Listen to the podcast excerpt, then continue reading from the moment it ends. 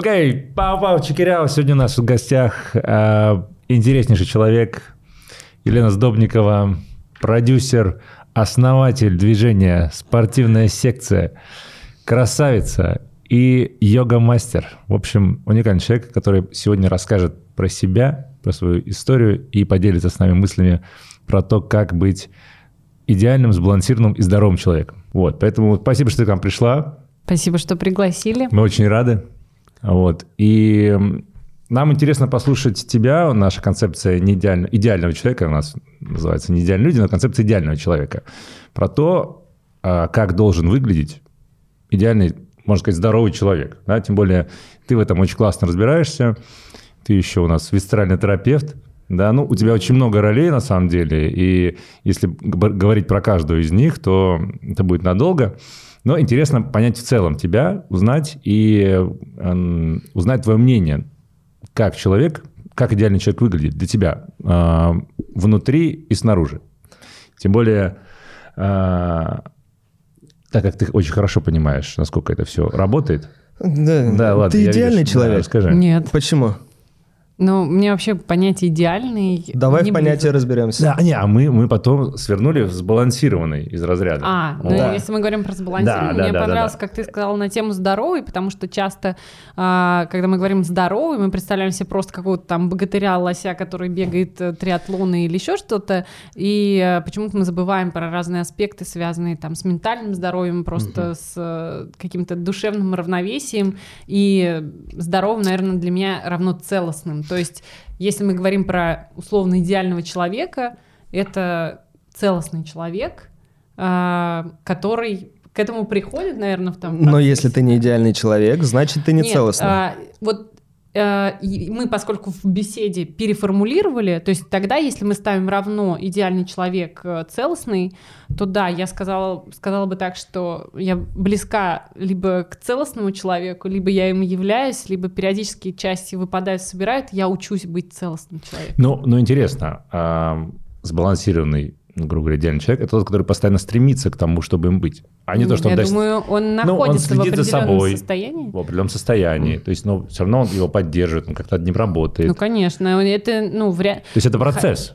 Да, я думаю, что это процесс. Конечно, может быть, если бы мой процесс э, условно целостности заключался в лежании на диване, то лежание на диване это было бы частью моего целостного процесса. То есть такое тоже возможно. Как ты, как ты считаешь, человек, который выбрал э, своей целью лежание на диване или не целью, да, или он просто вот обстоятельства так сложились, и он лежит на диване, но он думает о том, блин, а я вот не идеальный. А почему он не идеальный?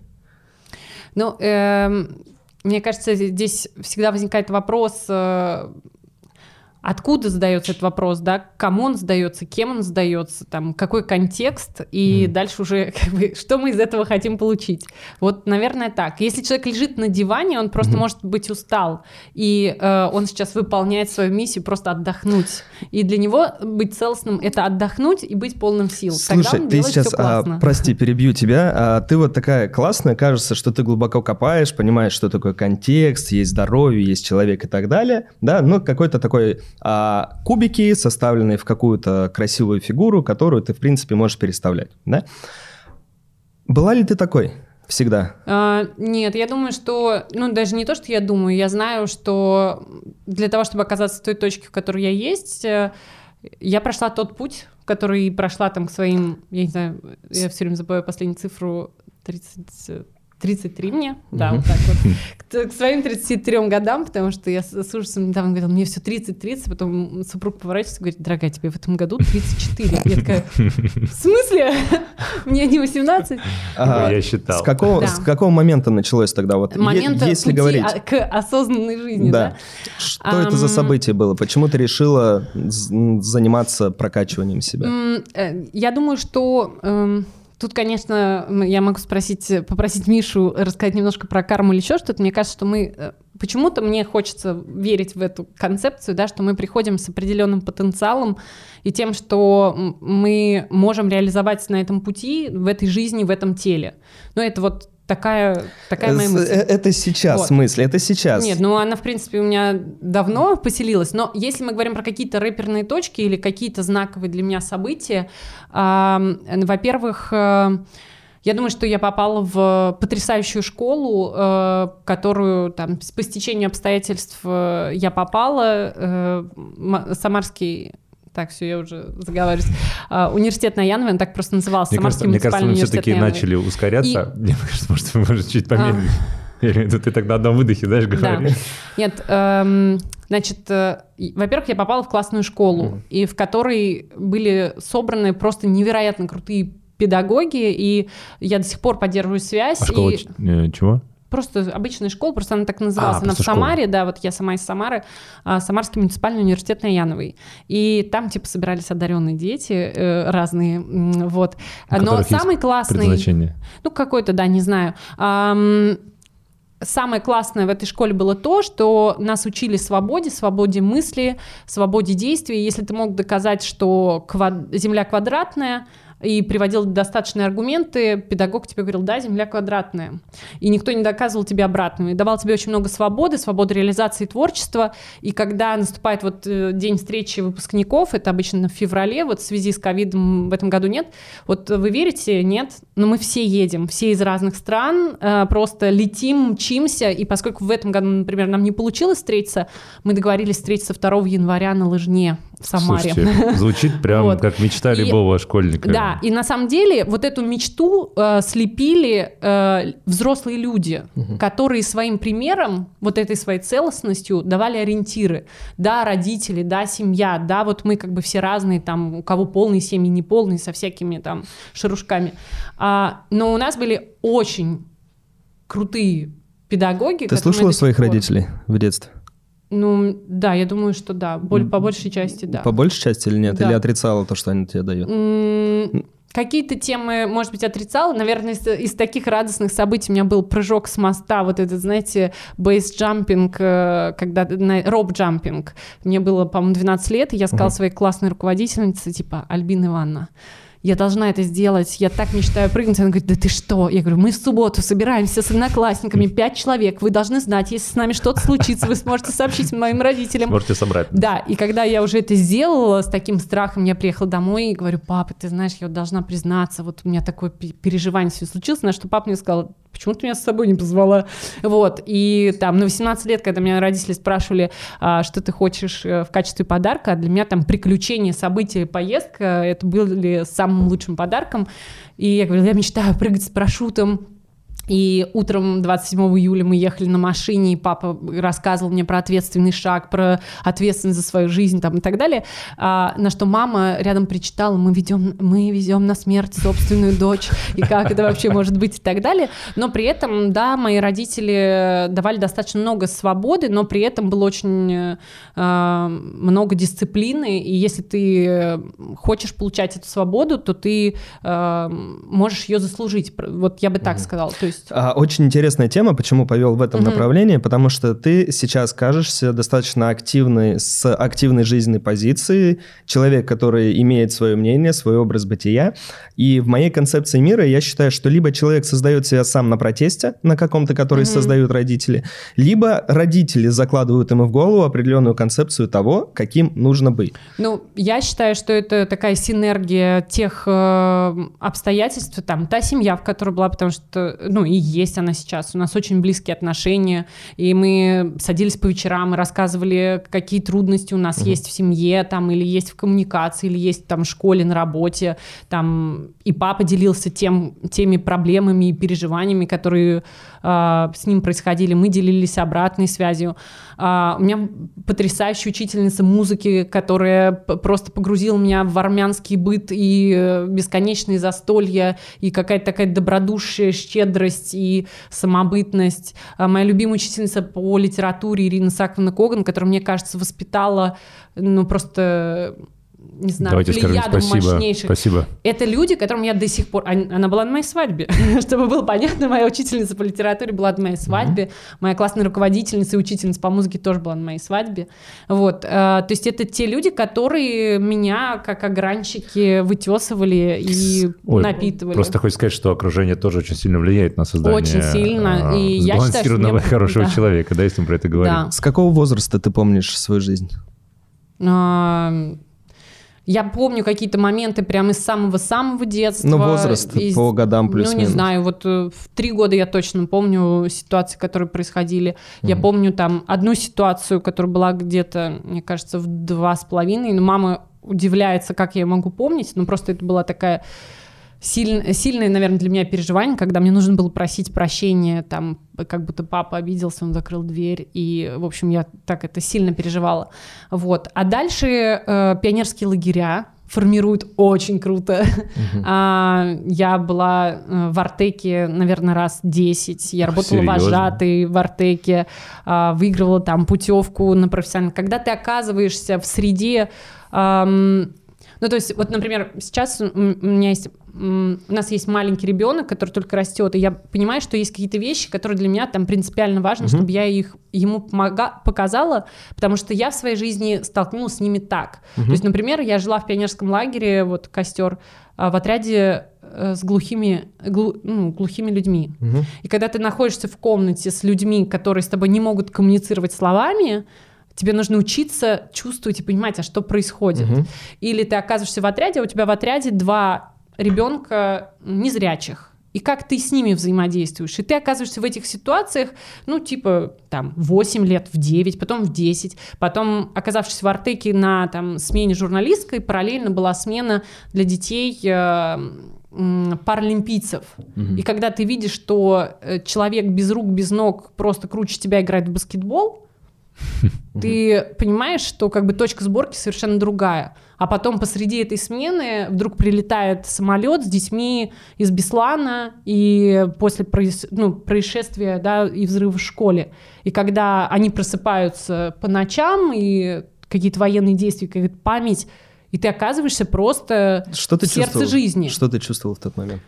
А, ну, во-первых, мне было очень тяжело, потому что Потому что ты видишь, э, ты видишь ровесников, людей старше тебя, младше тебя, которые живут в страхе, в сильнейшем страхе, и они приехали разновозрастные, и они там, допустим, из 10 человек, там только одна девочка говорила чуть-чуть по-русски, и для них все дико, и то, что здесь тихо, или то, что с тобой готовы дружить, или чем-то делиться, и они как бы такие были в своей стае, а, вот, кстати, в детстве э, нас учительница по литературе никогда не заставляла нас читать книги. У нас была книжная ярмарка, и она нам выдавала список 150 книг на год, которые ты читаешь, а потом в промежутках там предлагалось, э, ну, как бы делать э, аукционы, типа прорекламировать какую-то книжку. Угу. И я помню, что такое сильнейшее на меня впечатление произвела книга Анатолия Приставкина «Ночевала тучка золотая». Угу. Вот почему-то сейчас у меня такой как мэч, да, ты вспоминаешь сцену из этой книги, когда стоит вагон, но ты там впоследствии только понимаешь, что это вагон, угу. дети кричат «кхи-кхи», воды, воды, а, как дальше уже расшифровывает герой, и ты понимаешь, что это поезд, который возит там детей, по-моему, их сжигали. Угу.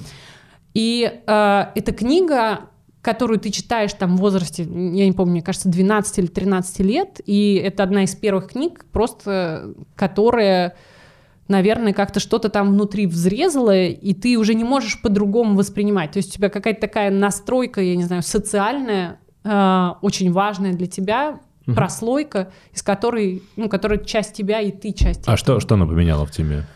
А, мне кажется, такие книги, своевременные книги, да, не по, э, наверное, не по списку литературы, очень мощно развивают э, чувство сострадания. То есть сопереживание. Ты этому, да, сопереживание, сочувствие, не знаю, эмпатии. Очень классно. Такие... А, сопереживание, эмпатия, как ты считаешь, это помогает тебе сейчас в развитии? Важно ли сопереживать да. другим людям? Да, я считаю, что это очень важно, и вообще тема эмоционального интеллекта, особенно с появлением ребенка, для меня стала ну, такой главный, даже у меня в голове был проект э, с, ну и сейчас он, может быть, есть, и до эпидемии я там ходила и предлагала Иве, что давайте делать классный контент про эмоциональный интеллект, это вот так можно снять, вот так образовывать. Мне говорили, это слишком сложный продукт, никто не будет учиться этому дома, и тут бац, ковид, я думаю, господи, зачем они это сделали? Мы за три месяца отсняли крутейший контент, и в момент, когда все бахнуло, у них уже был готовый продукт. Но это такой момент. Ну, Как бы, да, эмоциональный интеллект супер важен. Смотри, можно я сейчас из вот этого подведу? Мне просто хочется перескочить в другую тему, но Давай. А, если я сразу перескочу, не подведя выводы, с которыми ты либо угу. согласишься, либо отвергнешь, кажется, будет неправильно, и мы потеряемся. Угу. Смотри, что я услышал? Мы начали с темы идеального человека, и то, что я услышал про тебя, это первое, ты обладаешь хорошей памятью, да, которая несет тебя через всю жизнь. Второе, тебя сделало окружение, в котором ты находилась, в том числе и родители, да, но родители, я так понимаю, не самую большую долю унесли. Нет, я думаю, что родители как раз э, кажется, стали таким навигатором, угу. то есть э, там эту школу, например, выбрал папа, угу. э, угу. поддерживал во всех моих и продолжает поддерживать во всех моих безумиях, там, угу. одиночных кругосветных путешествиях и так далее, эмоционально тоже папа, мама, угу. то есть ну, я бы сказала, родителями дали самое главное – свободу выражаться. Угу. Самовыражение, то есть и активная какая-то жизненная позиция, я не понимаю, откуда она еще взялась. То ли вот эта вот активность, которая в тебе есть, она либо есть с тобой с самого детства. Ну, вот я говорю, с чем-то ты приходишь. Да, ли, либо ты ее прокачала, да, то есть вот эта вот активная жизненная позиция, ну, быстрые кажется, разговоры и так далее. А, с окружением, теми же родителями, которые давали э, свободу воли, то она скорее не тормозилась, как обычно делается у людей. Потому да. что обычно нас все тормозят, тормозят, тормозят. А мне кажется, у Лены, наоборот, э, да. поощрялась, и тебе было интересно все это пробовать. И да, у тебя да, сильно родился... Вот и вот здесь, да, у меня следующий вопрос. Последнее, что я услышал, это ключевое одно из событий, которое ты сейчас почему-то вспомнил, это про эмоции, когда ты увидела других детей, которые живут в другой чуть-чуть парадигме, вероятно. Ты Но жила... я их видела регулярно, то есть так угу. складывалось в моей жизни, то есть даже сложилось в моей жизни поработать в детской колонии, там, ну пусть незначительно, но увидеть подростков, на тот момент там мне было 24, но когда ты видишь подростков, у которых на текущий момент жизнь, может быть, сломалась угу. или как бы перешла в совершенно другое качество или получила иной поворот, и как они с этим дальше угу. будут жить. И вот это сопереживание, да, это... Очень интересный момент. А, то, о чем ты сейчас рассказываешь, я вижу, что это а, ты видела разные образы жизни, как живут разные люди. Да. И именно по этой причине я сейчас, на данный момент даже времени, я очень люблю выбираться из Москвы и раз там в три месяца ездить по России. Да. У меня очень много друзей, товарищей по, в разных городах небольших, и они меня с удовольствием встречают. И я сейчас понимаю через тебя, что это один из способов прокачки вот этого эмоционального интеллекта, потому что на данный момент я поймался на мысли, что я могу общаться с абсолютно любым человеком. Я убрал от себя мысль о том, что ну, я не смогу с этим человеком заговорить. При поездке в Тобольск вообще удивительная история. Ребята, которые со мной были, чуть в шоке. А, мы, приехав в Подольск, мы опоздали, естественно, из-за мероприятия на все там ну, экскурсии, там, церкви, все закрыто. И я без обломов не думаю, там есть тюрьма, которая сейчас состоит из двух, э, разделена на две вещи. Это музей, и второе – это церковная концессия, где живут люди из малоимущих семей, и вот они живут там с семьей в тюрьме. И, значит, я захожу, открываю дверь э, закрытую, раз захожу на территорию, там камеры, там внутри сидит охранник. Я без обломов подхожу к охраннику в 11 ночи, стучусь в дверь, говорю, здравствуйте, я турист, э, вот мы пришли сюда, хотим увидеть, что здесь происходит. В итоге охранник нам полтора часа проводил экскурсию по вот всему месту, показал, где какие достопримечательности и так далее. На что э, девчонка, которая была с нами, она такая, как? Я такой, да хрен знает, ну а что такого? Ну подошел к человеку, какая разница, человек захотел помочь. И вот это вот навык, когда ты видишь разные образы, не то, что ты воспитываешься, знаешь, в идеальной семье, с идеальным окружением, и потом ты приходишь такой в какое-нибудь, не знаю, ну, в окружение, которое другого уровня, да, по-другому живет с другими картинками, и ты такой, что? Ты кто? Да, как разве так можно жить? И происходит непринятие. Поэтому кажется, что одна из составляющих дополнительная идеального человека помимо памяти, а важная еще вещь и понимание, как живут другие люди, чтобы ты мог с ними сопережить какие-то их процессы. Ну, принятие других людей тоже. Принятие. То есть не отказываю, что вы, не, вы неправильно делаете, а я делаю правильно. Да, принятие. А что, вот как прокачать принятие? А, ну вот э, ты об этом заговорил, я вспомнила, как прокачивалось мое принятие, помимо того, что я сталкивалась с определенным кругом людей э, с различными ограничениями. А, одно из моих таких важных путешествий, которые меня тоже трансформировали, это вот было такое одиночное путешествие, когда mm. я в какой-то момент просто взяла билет из Сан-Франциско в Шанхай, я не знала, как я окажусь в Сан-Франциске, э, и потом э, шан, из Шанхая я просто хотела попасть в Тибет, а он был на тот момент закрыт, поэтому это было просто такое путешествие. И у меня была там небольшая сумма денег, и это вот путешествие как раз по каучсерфингу. Угу. И когда ты прилетаешь, то здесь, то там, то тут кто-то тебя подбросил, то ты живешь там у какого-то продюсера Моника Белучи, потом э, ты живешь просто на полу с какими-то шестью африканскими людьми там и так далее.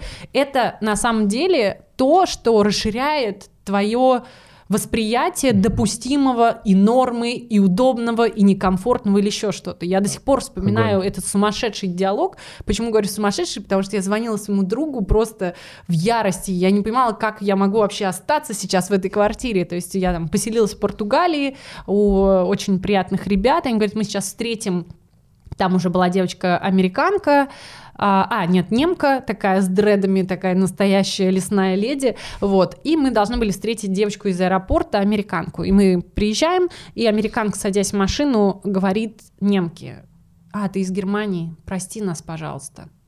Я такая вообще ничего не понимаю, что происходит. Почему люди, которые видят друг друга впервые, такое выдают, а дальше разворачивается беседа, то есть, ну, это так аккуратненько, типа, а за что она просит прощения? А мне говорят, ну как же, а, во Второй мировой войне там американцы вообще столько всего натворили, и они вообще, можно сказать, победили, и вот это... И тут я сижу и просто говорю, в смысле? Что и я понимаю, что у меня сейчас вот сейчас... сказала, да? И у меня просто какой-то замес внутренний моих культурных кодов. Вообще, а что, а Вторая мировая, а что мы-то делали? А вы знаете вообще, кто такие фашисты? И у меня вот это вот все такое пульсирующее. А я еду в машине, и я понимаю, что мне еще два дня негде жить. И как бы я сейчас могу э, Не туда зайти, да. И вот как бы это все выразить, но ты как бы оцениваешь ситуацию, где ты находишься, а, и думаешь так типа, окей, а может быть это та страна, которую я не знаю, или просто я о ней никогда не слышала, mm-hmm. а может быть сейчас мне нужно заткнуться и расширить свои локаторы для того, чтобы вообще допустить возможность того, что такая часть этой правды тоже есть. Mm-hmm. И в этот момент как бы куда-то деваются вот эти вот многочисленные роли, ты обнуляешься, и ты думаешь, вау, а это же тоже может быть так. Огонь. И это же тоже часть тебя. И вот здесь, э, как бы у меня это путешествие родило идею задавать там 10 ключевых вопросов, которые меня на тот момент очень волновали. То есть мне тогда было, я не помню, по-моему, 20 лет, где-то в районе 2011 года это было. Я с математикой как-то у меня сегодня не очень.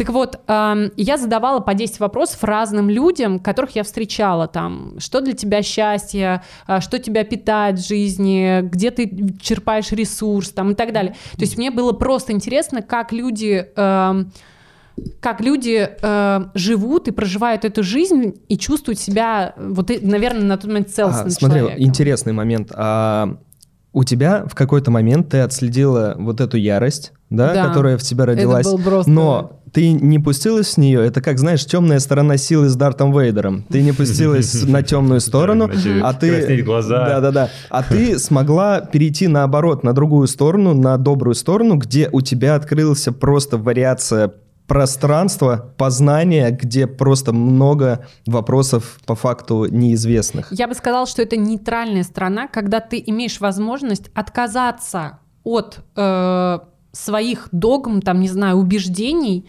и дать возможность проявиться чему-то новому. А зачем? Нет, другому. смотри, просто у нас очень много людей, в принципе, в стране, которые вот так сказал, так есть, вот все. И когда начинаешь об- объективно даже, ну, не доказывать, а рассказывать свою позицию, как я, например, вижу, то не принимается. Происходит как раз переход на темную сторону Вопрос силы. Вопрос не в том, что агрится. принимать. Если ты принимаешь, значит, ты присоединяешься. Да, да? Присоединение, mm. аниме, душа. Присоединиться, не, не, не, смотри, как бы действует. При... Скорее допущение. А допустить, да. Не-не-не, не согласен. Принимаешь другую сторону, что она тоже может быть такой. Ты да, не принимаешь что есть вторая, вторая точка зрения. Да, что, что есть много только... разных точек зрения. В моем случае принятие да. это вот про принятие того, что и так может быть. Да. Окей, картина ну, такая. Окей, да. Вот, поэтому Ладно.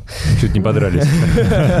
Брейк. Ну, нам же нужен конфликт. Э, окей, у нас осталось... Не, не осталось а, до перерыва чуть-чуть времени. У меня вопрос.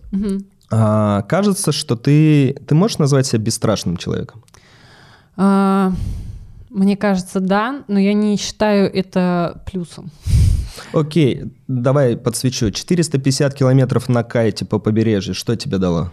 И вообще, почему это, это, это был очень важный переломный момент. Вот опять же, да, вот про такие трансформационные штуки. Эм, я очень люблю спонтанные вообще какие-то решение. Я давно мечтала побывать в Бразилии, покататься на кайте, вот этот даунвинд, и, в общем, как-то это все. Я пришла на день рождения, на дне рождения, классные ребята, а, и тут, ой, а ты тоже катаешься на кайте? Да, я тоже. Я говорю, я мечтаю поехать в Бразилию. Ой, а мы вот сейчас едем в Бразилию. Я говорю, слушайте, а вам преподаватель йоги там не нужен?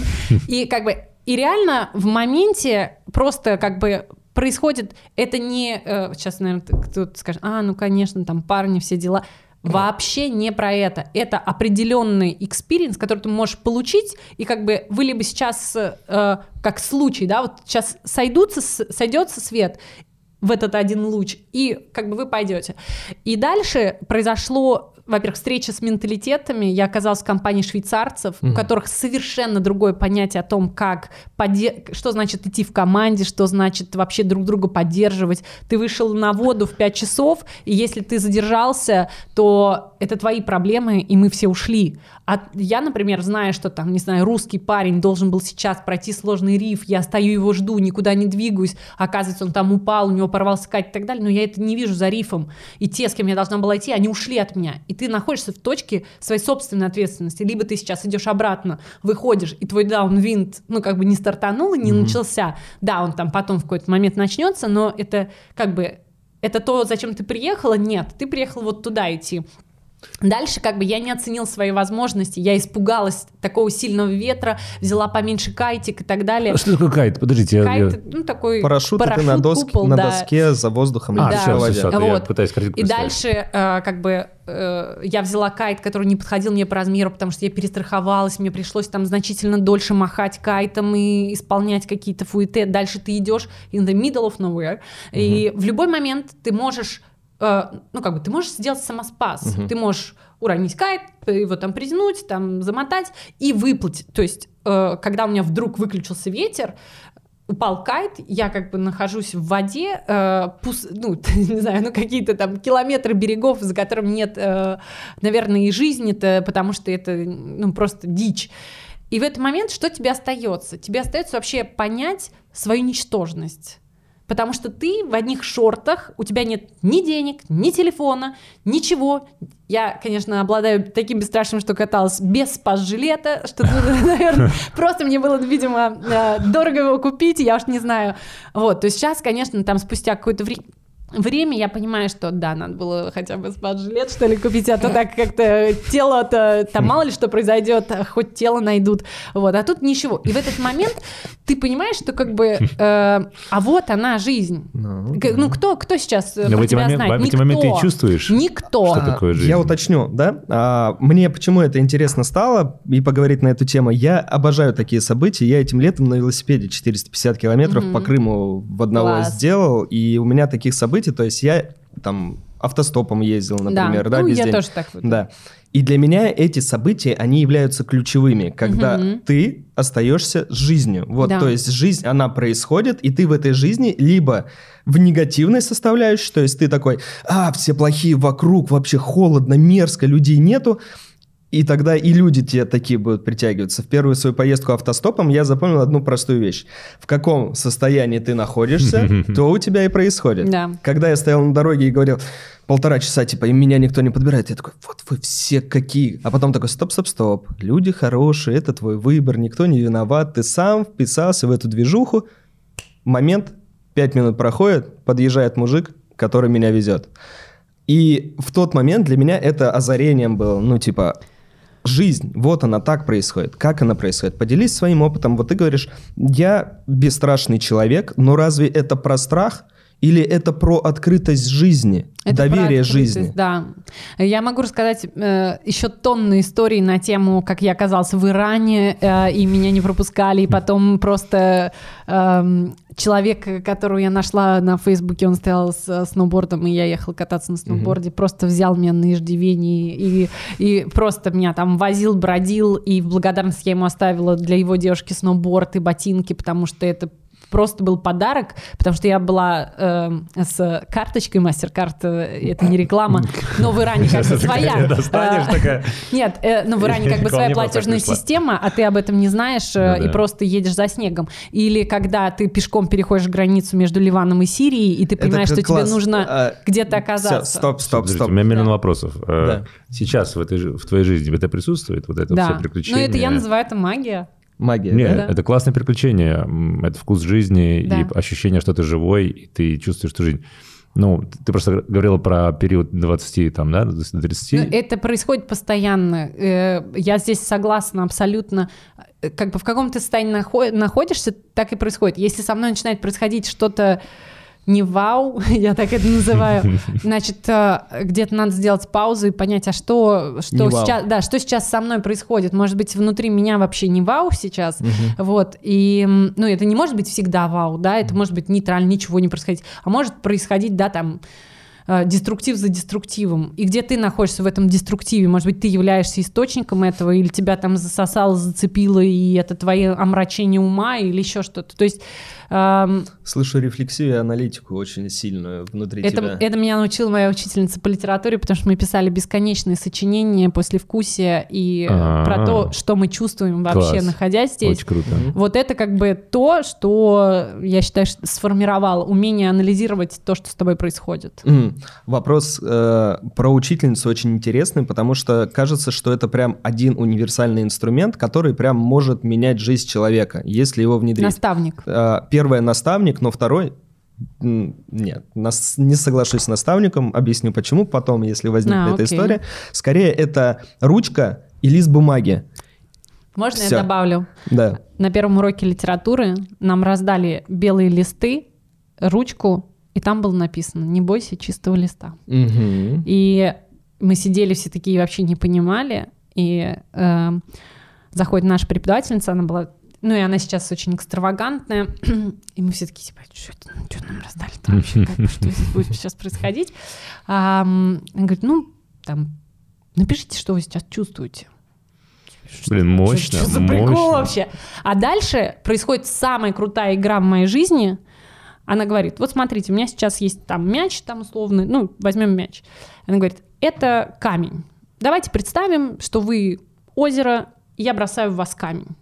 И каждый, кто получает этот камень, просто расскажите, что сейчас происходит с озером, что за камень, там это, и начинается типа круги по воде, там это песок, та та та та та та И Я дальше, был. как бы это супер игра, мы в четвертом классе, чтобы было понятно, это там, не знаю, 9 лет, и дальше она говорит, то же самое происходит с вашей мыслью. Почему я в такой школе? Да я тоже хочу такую школу. Подожди, я в Все 2... едем я в Самару. Сам, я сам в 20 лет от какой-то внутреннего конфликта постоянного я вот этой штукой сам начал заниматься, а ты в четвертом классе. Ну, да. капец вообще. Не, просто это очень созвучно с твоей историей, желанием сделать эм, ну, хотел обучающий корпус, да, да вот ну, для да, людей. Да. Ой, это я мечтаю. Это Дай тут, тут встраивается господин Гурджиев со своими масштабными движухами, ну и так далее. Здесь да. а, просто история. У меня есть, э, ну, я могу сказать про себя, что я self-made человек, угу. который сам себя делает, и я не вижу грани своего, как бы, предела своего развития, потому что, достигая определенного потолка, там это определенное дно,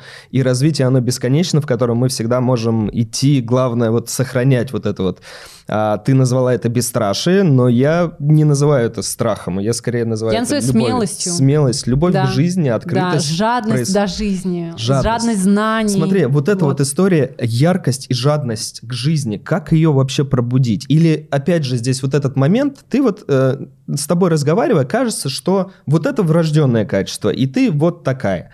Но, знаешь, хочется верить, что любое качество можно, можно взрастить, mm-hmm. и вот эту вот любовь к жизни, энергию и а, жадность до событий, насытить жизнь настолько, чтобы она настолько яркой была, ну, кажется, это какой-то определенный навык.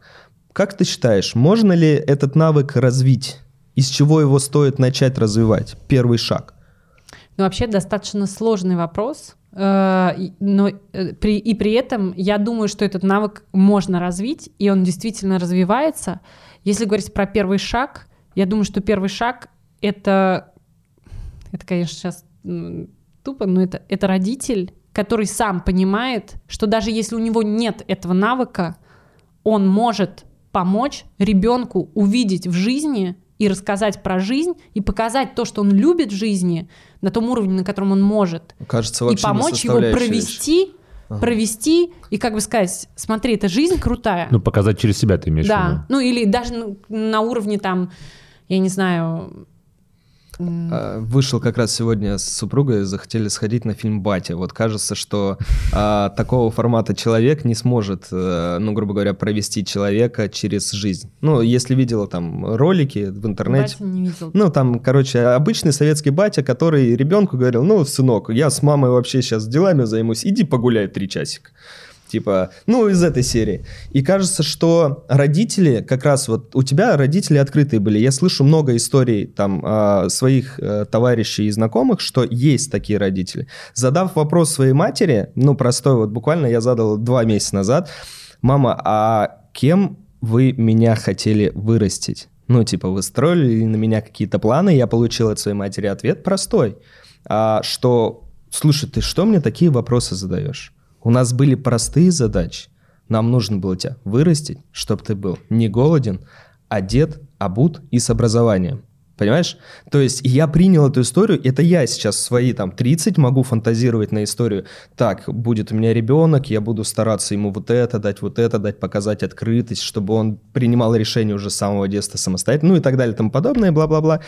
Но этот вопрос для меня был неудобен. Мне хотелось услышать от матери именно того же. И сказать, сынок, ты вот, я хотел, чтобы ты стал космонавтом. Да? Наверное, мне от этого стало бы легче. Но в тот момент я понял, что у родителей стояли другие задачи. И они свою задачу выполнили хорошо. Да? Да. У нас времечко, надо делать перерывчик. Да, да давай перерыв я, я единственное, сейчас можно я закончу, так скажем, э, присоединюсь к той мысли, которую ты озвучил. А мне всегда родители эм, говорили, ну и там говорят, там родить ребенка это еще там начало пути, да, растить, а чтобы он стал человеком, вот здесь придется mm-hmm. как-то потрудиться и вложиться. Да. А, так, давай вернемся в контекст. Мы остановились на родителях, которые отчасти могут помочь ребенку в становлении mm-hmm. человеком, потому что, как оказывается, родить это не значит выполнить свою миссию. Mm-hmm. Важно все-таки человека еще и сделать человеком. И вот здесь возникает момент. А, тебя направляли, да? Mm-hmm. А меня отчасти направляли. Миша, тебя направляли родители? Ну, безусловно, направляли, конечно. Но как? у меня был выбор. У тебя был выбор. Ну, да. Мне кажется, у меня тоже был выбор, и был я выбор. бы сказала, э, помогали э, поддерживать твой выбор. Mm-hmm. То есть, э, если они видели мой интерес, там, не знаю, сегодня в танцах, значит, э, это ресурс будет поддержки в танцах. О, точно, подсветили. А я соглашусь, а, во все мои хотелки и желания родители меня, а, ну, тоже я много занимался спортом, разным спортом, а, но в какой-то момент я себя во взрослом возрасте поймал на мысли, типа, ну такое, знаешь, попытка переложить ответственность на родителей была. Знаешь, да, такая да, мимолетная. Я не стал олимпийским чемпионом по фигурному катанию, потому что да, да, да. у меня не было коньков. Почему вы меня не заставили? Вот я вот э, занимался, и вы видели, да, что да, есть да, прогресс. Да. Почему в тот момент, когда я выбрал пойти тусить с ребятами вместо чемпионата Москвы, вы меня типа не пинули? Хотя... Ну, а у меня, кстати, была похожая история с музыкальной школой. В общем, у меня были разные травмы, я ломала руки, и вообще считаю, что у меня такие руки сейчас только потому, что моя учительница по музыке очень много сил вложила в то, чтобы обратно вернуть все функции рук и свободу движений. А, в какой-то момент у меня прям возникло желание все это бросить, все это 4 года учебы. И потом я помню, я сижу такая перед фортепиано, и там что-то мама проходит, и так вскользь бросает ты уже четыре года посвятил этому. тебе осталось всего три года получить по итогу, ну, хоть какой-то результат. Либо дойти уже, ну, просто завершить это дело. И вот это было для меня каким-то очень важным моментом, что ты уже вложил свои силы. Это не история про мертвую лошадь, которую нужно воскрешать. Угу. Это история про то, чему ты посвятил и какой у тебя результат. И вот, например, по результату когда я прихожу туда, где есть фортепиано, я играю, я люблю это делать, я умею читать э, с листа, э, у меня просто есть любовь к музыке. Угу. Мне не нужно заученных Лен, произведений. ты столько всего умеешь, столько всего знаешь. Сколько в тебе этой энергии. Посмотри, а, она как-то увеличилась тебе, и судя по твоим... Ты про сколько... про емкость говоришь какую-то, вот... Ну, такое ощущение, что у тебя, знаешь, а, нестандартный размер, он уже такой увеличился, и ты в таком темпе делаешь все свои дела, и столько всего умеешь, у тебя при этом энергия как будто не уменьшается, а только такая, типа, активно работает. Мне кажется, она возвращается. Чем больше да, ты вкладываешь, да. тем больше и, она конвертируется. И ты уже перешла на какой-то такой, знаешь, новый уровень э, энергетический в плане отдачи и возвращения. Это развивается просто тем, что ты делаешь много-много-много-много всего, или что-то еще помогает тебе не, не опустошать этот энергетический бак, типа я столько все переделал, а теперь я хочу много отдыхать, а аккумулировать его, продолжать в том же духе и увеличить его. А, мне очень понравилась э, одна мысль, и я ее так э, интегрировала, наверное, в свою жизнь. То есть, э, что мне действительно помогает, так это йога, потому что она дает очень много дисциплины в моей жизни. Регулярно там everyday с 8 утра ты на ковре, и, и это твое правило и много лет, да, и поскольку у меня есть ученики, э, и это тоже дополнительная поддержка для меня, как для практикующего и как для учителя. Понятное дело, что личная практика отличается от групповой, но в ней я тоже расту, и когда ко мне приходят с каким-то вопросом, особенно там, я поделилась про подростков, э, ко мне обращаются теперь уже, ну, можно сказать, мои ученики, у которых есть дети, с которыми они не знают, как быть, и там ребенку 12 лет, и они хотят, чтобы у него появилось желание жить и что-то делать, а не просто смотреть там тиктоки, а, и в этот момент ты вместе с ним, с этим ребенком начинаешь искать этот ключ, это то, что его пробуждает, и это может быть что угодно. Вы Подожди, можете стоять как, на голове, вы можете там душа. рисовать и так далее.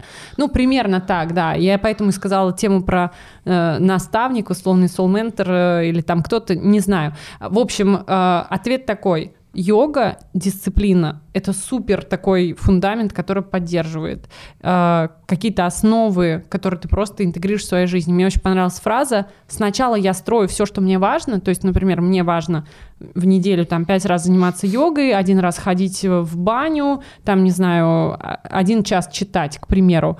И вот эти вещи незыблемо должны быть в моем расписании, а вокруг них я уже буду выстраивать все остальное. Как найти то, что важно?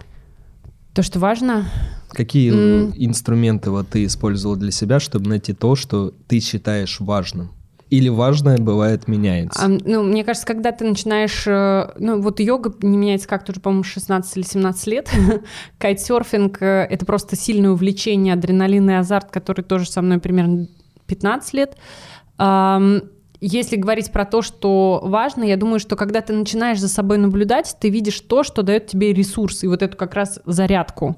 Тебе не нужно уходить, ну, условно, во внутренний ретрит, потому что ты истощен, потому что ты чувствуешь, когда твоя батареечка начинает садиться, и у тебя просто твоя, не знаю, как экологичность к самому себе говорит, так, э, телефончик в сторону, э, собрались, сейчас 8 утра, мы едем кататься на лыжах, потом идем в баню, потом как бы к часу дня возьмем телефон и ответим на те вопросы, которые есть. Потому что сейчас ты важна сама себе, и все. Угу. То есть э, я правильно услышал, что у тебя есть определенные инструменты, с помощью которых ты восполняешь энергию? Ну, как мне кажется, да, это такой вза- взаимообмен. То есть это даже не инструменты, это просто поддержание моего э, ну, такого естественного природного потенциала. Вот вопрос. А, окей. А, тебе нравится, то есть тебя восполняет то, что тебе нравится. Да. Правильно? Да. А, восполняет ли деятельность образно человека, которому нравится пиво пить? А... И может ли он вместо того, чтобы пойти заняться активной деятельностью, сказать, что это для меня важно, мне нравится пить пиво, но восполнит ли это его энергию? Вот э, мне почему-то в голове возник образ одного пивовара, э, с которым я знакома. Я не могу назвать его образ жизни, так скажем, который я бы приняла там или еще что-то, и его увлечение. Но э, несмотря на количество вот этого пива, которое он выпивает, дегустирует, угощает, в нем столько энергии, столько радости этой жизни, и вот он ну, это для него какой-то такой источник жизни. И тут вопрос не про то, что это вредно или это, не знаю, это неправильно или еще что-то. Мне кажется, нет такого правильно-неправильно. А, вопрос в том, что это дает ему драйв, и mm-hmm. ради этого он готов развиваться. Ну, mm-hmm. окей, пусть в этом направлении. Oh. Да, может быть, это Ты... не самое там, как бы я бы там тему наркотиков бы не очень поддерживала. Вот. Эм... Надо найти здоровый драйв для себя. Да, да, да, то есть как бы что дает тебе ресурс? Мне кажется, очень много людей не знают, что дает им ресурс. То есть они просто такие, ну, я не знаю. Угу. Вот много людей не знают. Вот когда ты не знаешь, надо просто начать типа пробовать одно за другим. Ну, пойду так сегодня... появилась спортивная секция. Поплавал. Да, кстати. Да, это как раз одно из того, что... Э, Но ну, сейчас, мне кажется, люди стали свободнее, вот эти все мини группы чаты там или еще что-то? Я поэтому... сейчас нарисую чуть другую картинку, окей? Угу. Смотри, мы говорим о тебе, что ты восполняешь с помощью кайтсерфинга и йоги. Для... Я бы так сказала, йоги и бани. Йоги, ну и, йоги, конечно, там семьи, э, вот ага. это, это вот такие вот мои три а, Да, класс. А, спасибо, что поделилась, это важно, кто-то в этом тоже найдет вдохновение. Ты скажи, а, попробуй, рекомендую семью, баню второй, и йога. Второй, второй человек, образ пивовара, который вдохновляется тем, что он дегустирует да? Такой образ, который тоже имеет место быть. А человек э, занимается тем, что варит амфетамины, тоже наполняется. Хороший ли это человек? Я думаю, что он не наполняется. Он пытается заполнить ту пустоту, которая есть. И а почему... Пока он только, только вот такой инструмент находит. А почему пивовар тогда? Люди. Пивовар и этот человек это разные люди. А, потому что эм, есть созидательная деятельность, и mm-hmm. даже, там, не знаю, мне не хочется заниматься пропагандой сейчас каких-то там алкогольных напитков или еще что-то. А, есть созидательная деятельность, которая строит и дает э, ресурс, э, не знаю, э, как сказать. Мне кажется, обратная связь при этом тоже важна, на тебя тоже ну, наполняется наверное, обратно. Тут, скажем так, это некое дело, ремесло, которое по-настоящему еще может и приносить радость другим людям и пользу и так далее. Человек, который э, на низких вибрациях, я бы так его mm-hmm. назвала, да, скорее он привносит деструктив, который многочисленно еще множит люди страдания в какой они, момент? Они получают удовольствие, а не радость. Здесь просто эта тема, она неудобная, такая, а ее сложно представить, Нет, но я, я, я как бы привожу к тому, что вот мужик, который образно занимается пивом, отличается ли он от того, кто занимается этим? Или же, например, а, уходим от стороны того, кто это варит, например, а, химик, который выпускает новую ну, любопытен химик, который выпускает какой-то новый препарат, но который его вдохновляет в теме разработки, но в то же самое время убивает землю, ну там, или разлагает землю. Но это уже... Его это вдохновляет. А, это же творческий потенциал. Скорее в процессе угу. создания участвует э, как бы путь э, творчества. Угу. Uh, у него же нет задачи, ну, точнее так, возможно, у кого-то есть задача создать то, что будет разрушать, угу. и он такой, типа, злодей, который, угу. наконец-то, я эту землю уничтожу, да, uh, и то, что он является частью этой земли, это тоже неплохо, как угу. бы это тоже, в общем, его такой путь самоубийства, но только масштабного, я уйду, и со мной идут все, вот, ну, такой, да, глобально он просто экспериментирует. Смотри, очень важный момент ты подсветила – творчество. То есть, по факту, все вот эти люди, которых, э, в том числе и ты, и я, и Миша, нас наполняет творчество. И тех людей, которые тоже занимаются деструктивом, наполняются творчеством с помощью своей деятельности. И творчество является ресурсом. Как тогда э, найти творчество? Смотри, опять, мы рождаемся с потенциалом, и мы идем в этот потенциал, и нас направляют, или мы же сами выбираем. Например, я могу сказать, что родители, я вот не подсветил этот момент, спасибо моим родителям за то, что они дали мне возможность большого количества выбора. То есть я много чем занимался, и благодаря этому, наверное, я могу назвать себя mm-hmm. разносторонним человеком. И плохо, когда тебя с самого детства, ну, плохо, опять же, такое, да, слово? Ну, несколько ограничивает. Да. Когда тебе с самого детства говорят, вот ты будешь балериной, и в конце ребенок, может быть, становится балериной, но он ненавидит Балет. Сначала ты станешь балериной, а потом человеком. Обезьяны, потом человек. Да, кстати, интересно. То есть творчество — это способ восполнить ресурс, да? Да. А творчество, что это такое? Это же процесс какой-то.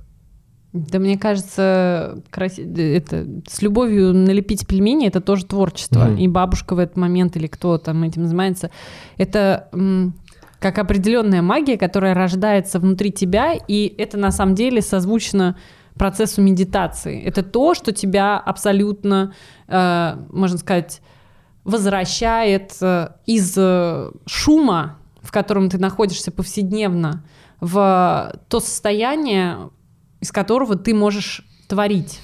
Вот Вопрос. А что происходит с тобой в процессе творчества, кроме наполнения энергии? Можешь описать процесс, который ты переживаешь, в, когда... когда веду занятия. Вот, например, меня спрашивают, почему ты э, стала там преподавать йогу? Потому что для меня это творчество. То, что происходит, как условный поток. Вот ты приходишь и ты смотришь на людей, и какое у них состояние, какой у них есть запрос, или, может быть, какая-то ты, ты что-то задаешь в пространстве и слышишь отклик, и ты как будто слушаешь ту тишину и состояние людей, и из нее собираешь занятия, да, условно. И все выходят, ну, там, например, и собирается такое занятие. Вот сегодня я была после ночной смены, мне казалось, что я уже все... Я пришла и сделала такую мягкую, очень глубокую практику, после которой обычно я даю хардкорную, после которой я думала, ну, типа, все таки вау, сегодня так на лайте, и все сказали, сегодня было так глубоко и так непросто. То есть и это был другой какой-то процесс, замедленный, с этой фокусировкой, там, с этим всем. И для меня это было творчество. Mm. Я не знаю, каким будет урок, Uh-huh. Ну, условно, да, есть какая-то там структура, есть определенные правила, там, э, без, травм безопасности или еще что-то. Но в этот момент приходит творчество. И оно так рождается. Все. Я не могу описать, что происходит. Эм, через тебя идет поток. Ну, это какие-то а, слова, которые... А, да, это очень сложные слова. Просто вот эта вот история про тело, разум, душу. Да, вот это угу. что? Три составляющие. В моей э, концепции там человека это вот три составляющие, да. и где-то там есть четвертая, это я да, угу. который наблюда... ну, наблюдает за этим.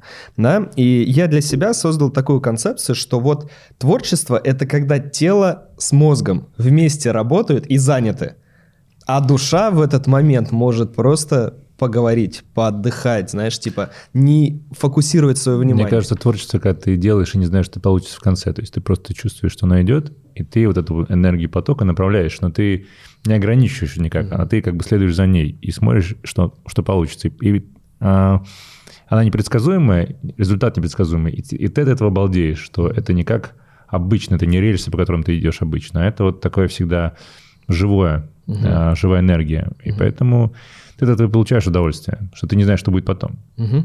А творчество это телесный или духовный процесс? Я думаю, это микс. Микс, да? Когда ты почувствовал вот это, вот это вот, да. и этот драйв, который дает тебе, типа, ты в ресурсе, и дальше у тебя уже что-то само происходит. Как сохранять э, ресурс творчества, когда ты занимаешься одной и той же деятельностью постоянно? Можно же, ну, многие, наверное, переживали это состояние, когда ты занимался сейчас творчеством, а завтра для тебя это стало рутиной. рутиной. И вот здесь возникает момент, но э, можно ли сохранить в этом творчество или нужно менять свое творчество? А, я попробую, э, так скажем, ответить... Э. Да, практически песней. Э, но это на самом деле размышления Георгия Ивановича Гурджиева на тему... А, прошу прощения, и у него тоже такое было размышление, вообще у Кришнамурти, у Джиду Кришнамурти, mm-hmm. размышление на тему работы. Он, типа этимология слова «работа» — это рабство, поэтому когда ты в своей голове переходишь в состояние труда, ты трудишься, и дальше здорово, когда ты создаешь, то есть ты переходишь в категорию созидания. Так вот, э, мысль про труд, да, и вообще про какую-то деятельность, что несмотря на то, что это рутина, например, он там приводит человека, который эм, вяжет ковры, а, что он изо дня в день выполняет одно и то же уже много лет. Но каждый раз ты можешь выйти и спросить, а что я мог сделать сегодня лучше? А что я сделал то, что не делал раньше? А возможно, я эм, улыбнулся вот э, той женщине, и у меня рисунок совершенно другой пошел, да, или еще что-то. И тогда ты э, превращаешь свою работу в созидание. И если ты попробуешь пересмотреть ту рутину, которая с тобой происходит, в некое творчество, а как я сегодня могу пойти на работу, да, условно, по этой улице, или я сегодня пройдусь по дворам, и тогда этот путь для тебя не будет рутиной к тому, что это было рутиной. Это уже совершенно новый опыт, и ты оказываешься в новой точке. Ну, делаешь что не так, как ты делаешь обычно. Ну, возможно, и так, да. Но мне просто именно, а, как он сказал, вот если ты сделал сегодня ковер, что ты мог сделать еще лучше? Какого цвета у вас ковер головы сейчас представили?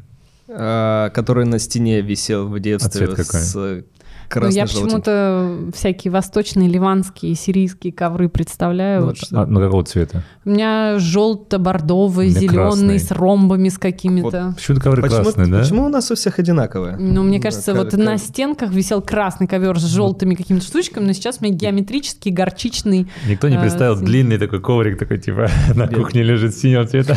А, знаешь, что, вот что услышал и что мне понравилось? А, звучит как будто состояние осознанности, когда когда ты не на автоматизме выполняешь деятельность и потом ее обесцениваешь, а когда ты каждый день в конце на протяжении там каждого дня рефлексируешь из серии просто вспоминаешь свой день, делаешь из него просто с помощью простых вопросов делаешь выводы угу. и строишь как будто задачи на следующий день, исходя из этих выводов, закрываешь такую главу и угу. завтрашний день начинаешь с новой главы. Это очень классно, угу. но мне кажется, это очень сложно быть осознанным постоянно. Ну, ты знаешь, это можно начать э, такую штуку. Вот мы с сыном перед сном мы вспоминаем наш день, э, чему он научился в этом дне, что ему больше всего понравилось, и что бы он хотел оставить в этом дне, то есть то, что ему не очень понравилось. И это говорит сначала он, потом говорю я, потом угу. говорит супруг. И э, сейчас э, Лева, это наш сын, иногда начинает первым говорить, а сегодня я был там-то там, а вот это мне очень было здорово, а вот это Класс. там было грустно.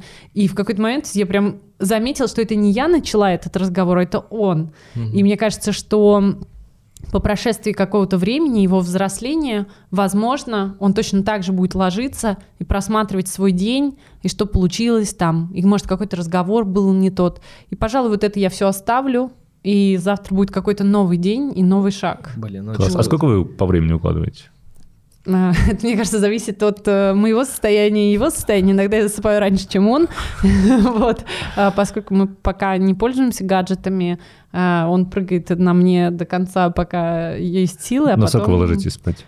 Ну, иногда бывает э, там 5-10 минут я укладываюсь. А, то есть не то, что по часу друг другу рассказываете? Нет, нет, быва... нет, во-первых, это слишком маленький ребенок, чтобы рассказывать по часу, просто говорю, вот там мне понравилось, как ты услышал мою просьбу, там, ты смог э, вовремя остановиться, mm-hmm, там, mm-hmm. или еще что мне понравилось, как мы с тобой То есть какая-то миним, минимальная обратная связь от этого дня вы да, делаете, да, вот чтобы то, с чем я выхожу из этого дня, то есть что Классно, я с собой Классная вношу. практика. Очень Мне круто. полезная. Очень круто. Но здесь опять про ритуал и про проговорить. Можно же всегда забить на вот этот ритуал и типа времени нет, я устал. Вот насколько важна ритуализация? Я по себе могу сказать одну вещь, что ритуализация с помощью гаджетов, например, на меня вообще не работает.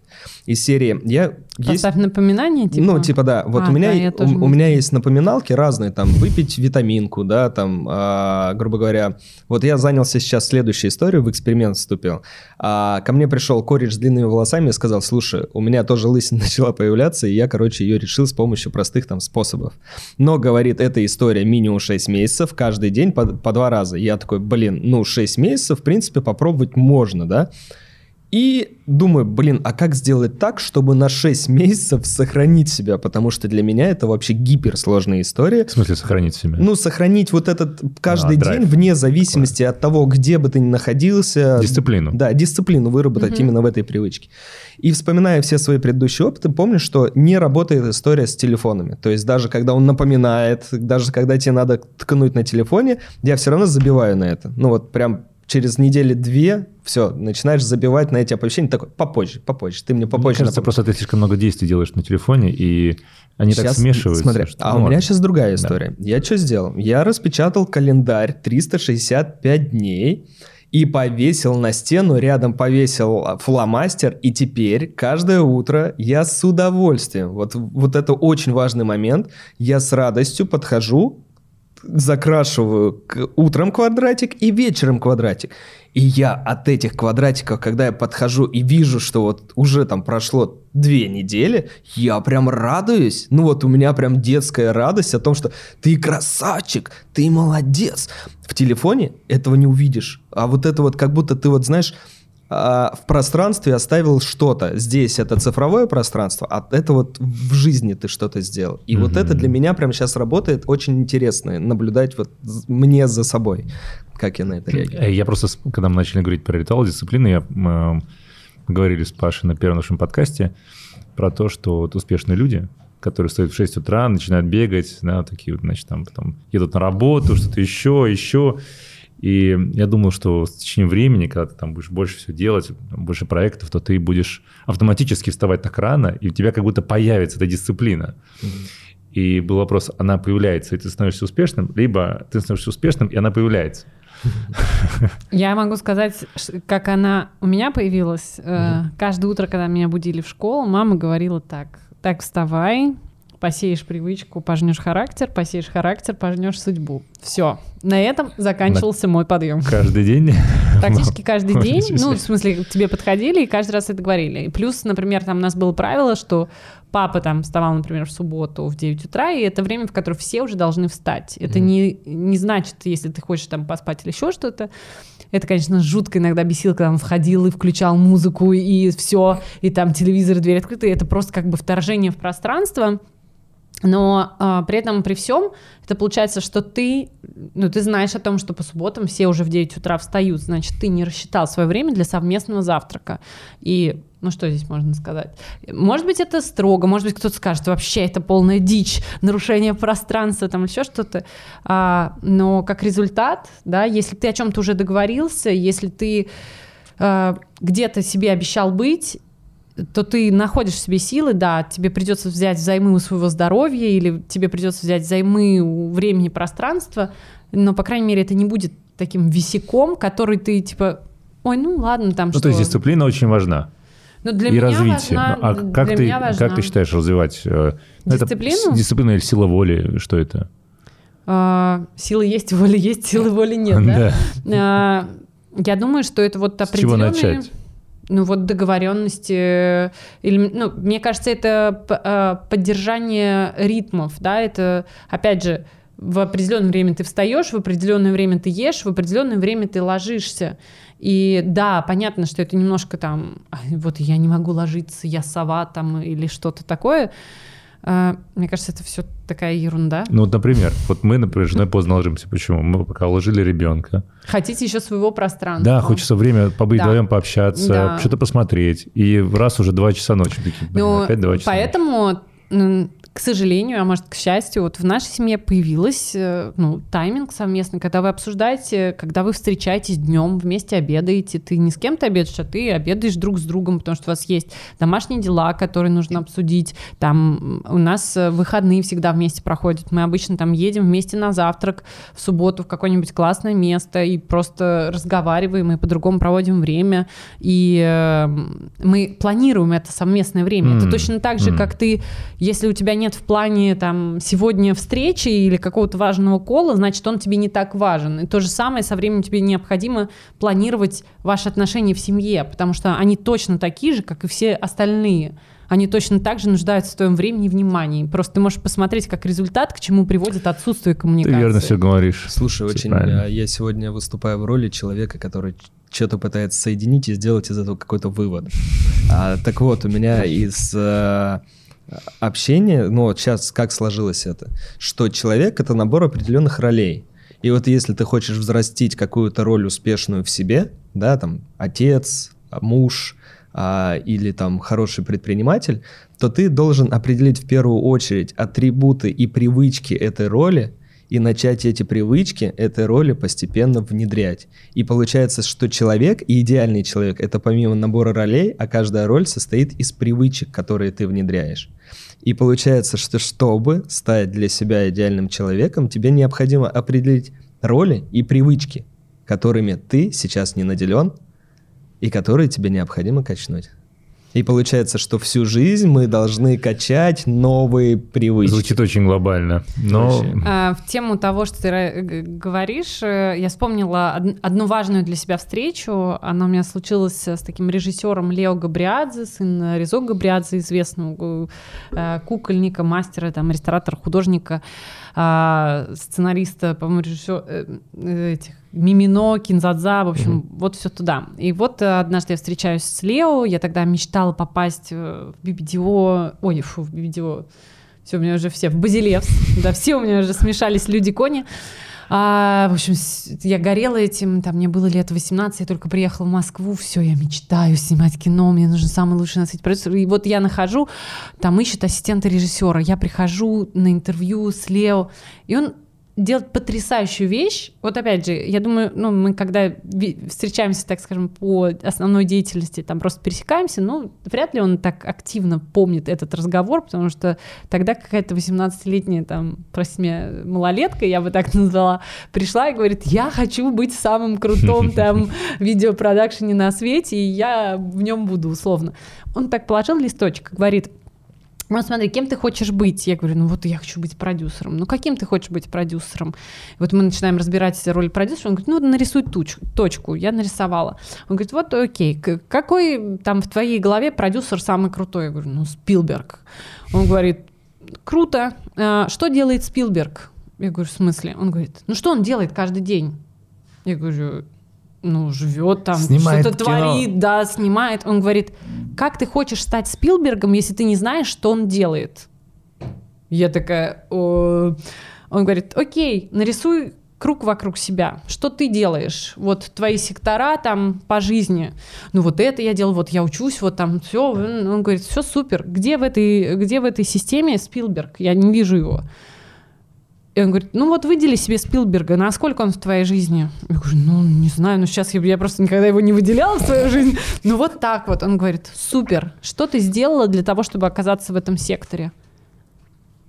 Такой как коуч-сессия бы... у тебя провел небольшой, да? да?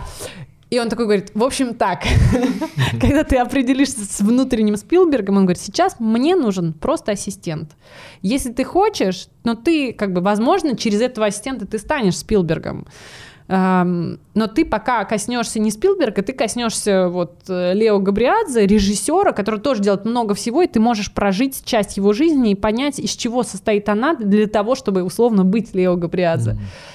И, в общем, это была потрясающая встреча, супер знаковая для меня. Я не попала в Базилевс просто там, не знаю, по, по личным, э, может быть, неготовности быть uh-huh. таким человеком-продюсером, но это дало мне э, большое движение внутреннее, э, как визуализацию, условно, где я хочу быть и что делают те, кто там уже есть. А где сейчас Спилберг у тебя? А, Спилберг, он, наверное, уже пока вне круга, потому что для меня это сверхчеловек. Но, э, конечно, у меня есть ориентиры в жизни, есть люди, а, которые поддерживают, вот, знаешь, как уровень чистоты и какого-то резонанса, что ты видишь и так... И вот этот вот... Когда, когда он есть, и это вот то, то какое-то направление, что ты еще не сбился с пути, они еще в твоем поле, или там ты встречаешься, ну, в общем, как, какой-то такой вот, берега твои. Интересный момент, это к теме нашего предыдущего подкаста, я не помню, первого или второго, где мы обсуждали тему государства, да, вот почему в государстве есть такая история, что там родился, там женился и умер, да. Так а, получается, что здесь примерно та же самая история. Если ты кем-то хочешь стать, то тебе необходимо взять за образ базовую какую-то модель твоего идеального образа, которым ты хочешь стать. Увидеть, как этот базовый образ работает, начать этими привычками или там действиями или чем-то еще наделять себя, а потом, когда ты поймешь, что все, вот этого базового достаточно, в этот момент включается творчество, где ты начинаешь с помощью базовых каких-то атрибутов уже себя реализовывать и проявлять свой, свое уника, свою уникальность. Ну, это как в семье. Ты же, тебя родители направляют, показывают тебе свой опыт. Потом угу. ты уже понимаешь, что как, и сам начинаешь двигаться. Да. Ну, это, мне кажется, еще тоже про встречи с людьми. когда ты попадаешь там, я помню в студенчестве, когда я встретилась э, с Ириной Хакамадой, какое сильнейшее впечатление она произвела на меня, и когда она сказала, что увлекается каллиграфией, и даже когда у нее сложный период жизни, она начинает писать иероглиф «любовь», и на 500 иероглиф она начинает чувствовать эту любовь. И когда ты это слышишь, и ты такой, о, что-то вот сейчас произошло. Что тебя в ней вдохновли... вдохновило в тот момент? Ее сила. То есть она говорила о том, а, ну, как бы про разные сложные периоды своей жизни, и mm-hmm. вот в том числе, что ей помогало не скатываться вот в эту mm-hmm. депрессию, да, или там какие-то состояния.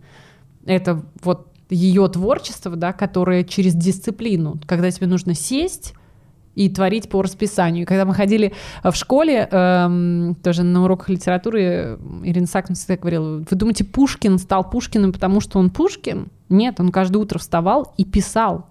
Сейчас, вот что он делал. Сейчас вопрос. Лена, в чем сила? В деньгах вся сила, брат. Да, деньги правят миром. Слушай, а у тебя были сложные периоды в жизни? Конечно, я же человек. Ну, какое-то самое сложное событие, которым тебе эм, ты могла бы поделиться?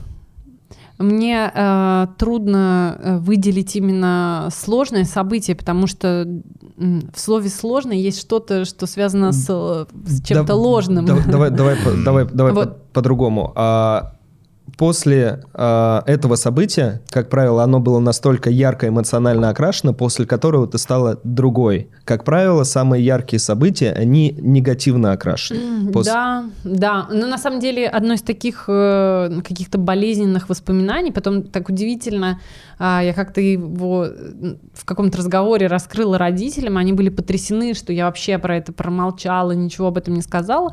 Я была в пионерском лагере, э, и у нас э, стали пропадать, ну, знаете, как еда там из тумбочки или еще что-то. И вот меня это так возмутило, что почему кто-то имеет право, э, ну, воровать, присваивать чужое себе.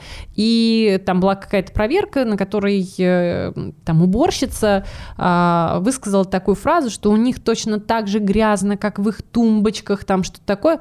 Я думаю, а как вообще уборщица, которая убирается, может знать, как в наших тумбочках? Значит, она их что, открывает? Так, может быть, это она их э, как бы берет?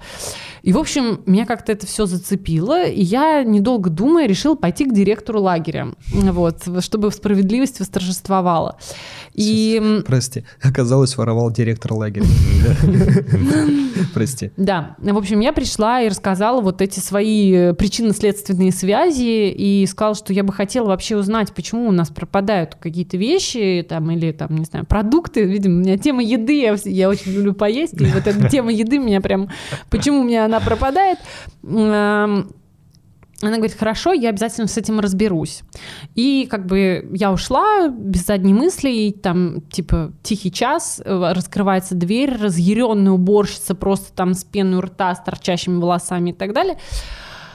Говорит, кто меня там обзывает воровкой, там что-то такое. В общем, с какой-то такой ярости, полной неадеквате. Я сижу, я понимаю, что какое-то недоразумение произошло, и и все молчат, и все жались. Я помню, я даже сейчас рассказываю, я помню чувство страха, онемения и так далее. И я говорю, вас никто не называет воровкой. Она говорит, значит, это ты там, и, значит, там трехэтажные какие-то сословия.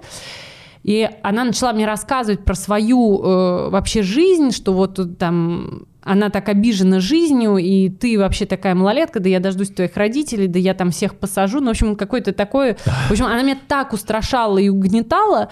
Я была в таком ужасе, а дальше она подошла ко мне и сказала, ты будешь целовать мои руки и просить у меня прощения, и это будет до конца вот этой смены. Так, в общем, Ничего я себе. была, я была просто, я просто была в аду. И я так боялась расстроить своих родителей вот этим произошедшим событием, я помню вот это унижение, когда я поцеловала ее руку, сказала, извините, пожалуйста, я не ожидала. В общем, мне показалось, что весь мир просто развернулся настолько против меня. А, и это прям такая была боль. Я вот даже сейчас говорю, я прям чувствую, как а, она, а, ну так прожита и уже а, трансформирована в слова, и вот этот опыт. И, в общем, она все время приходила, и что-то вот, и вот как-то и все время заставляла оставшиеся, там, не знаю, пять дней в лагере или, там, не знаю, неделю в лагере чувствовать себя просто, не знаю, кем, землей mm-hmm. э, в самом таком низком плане. И она все время говорит, ну что, когда за тобой приедут родители, я хочу с ними познакомиться, все-таки поговорить, что так не должно оставаться. В общем, что-то такое.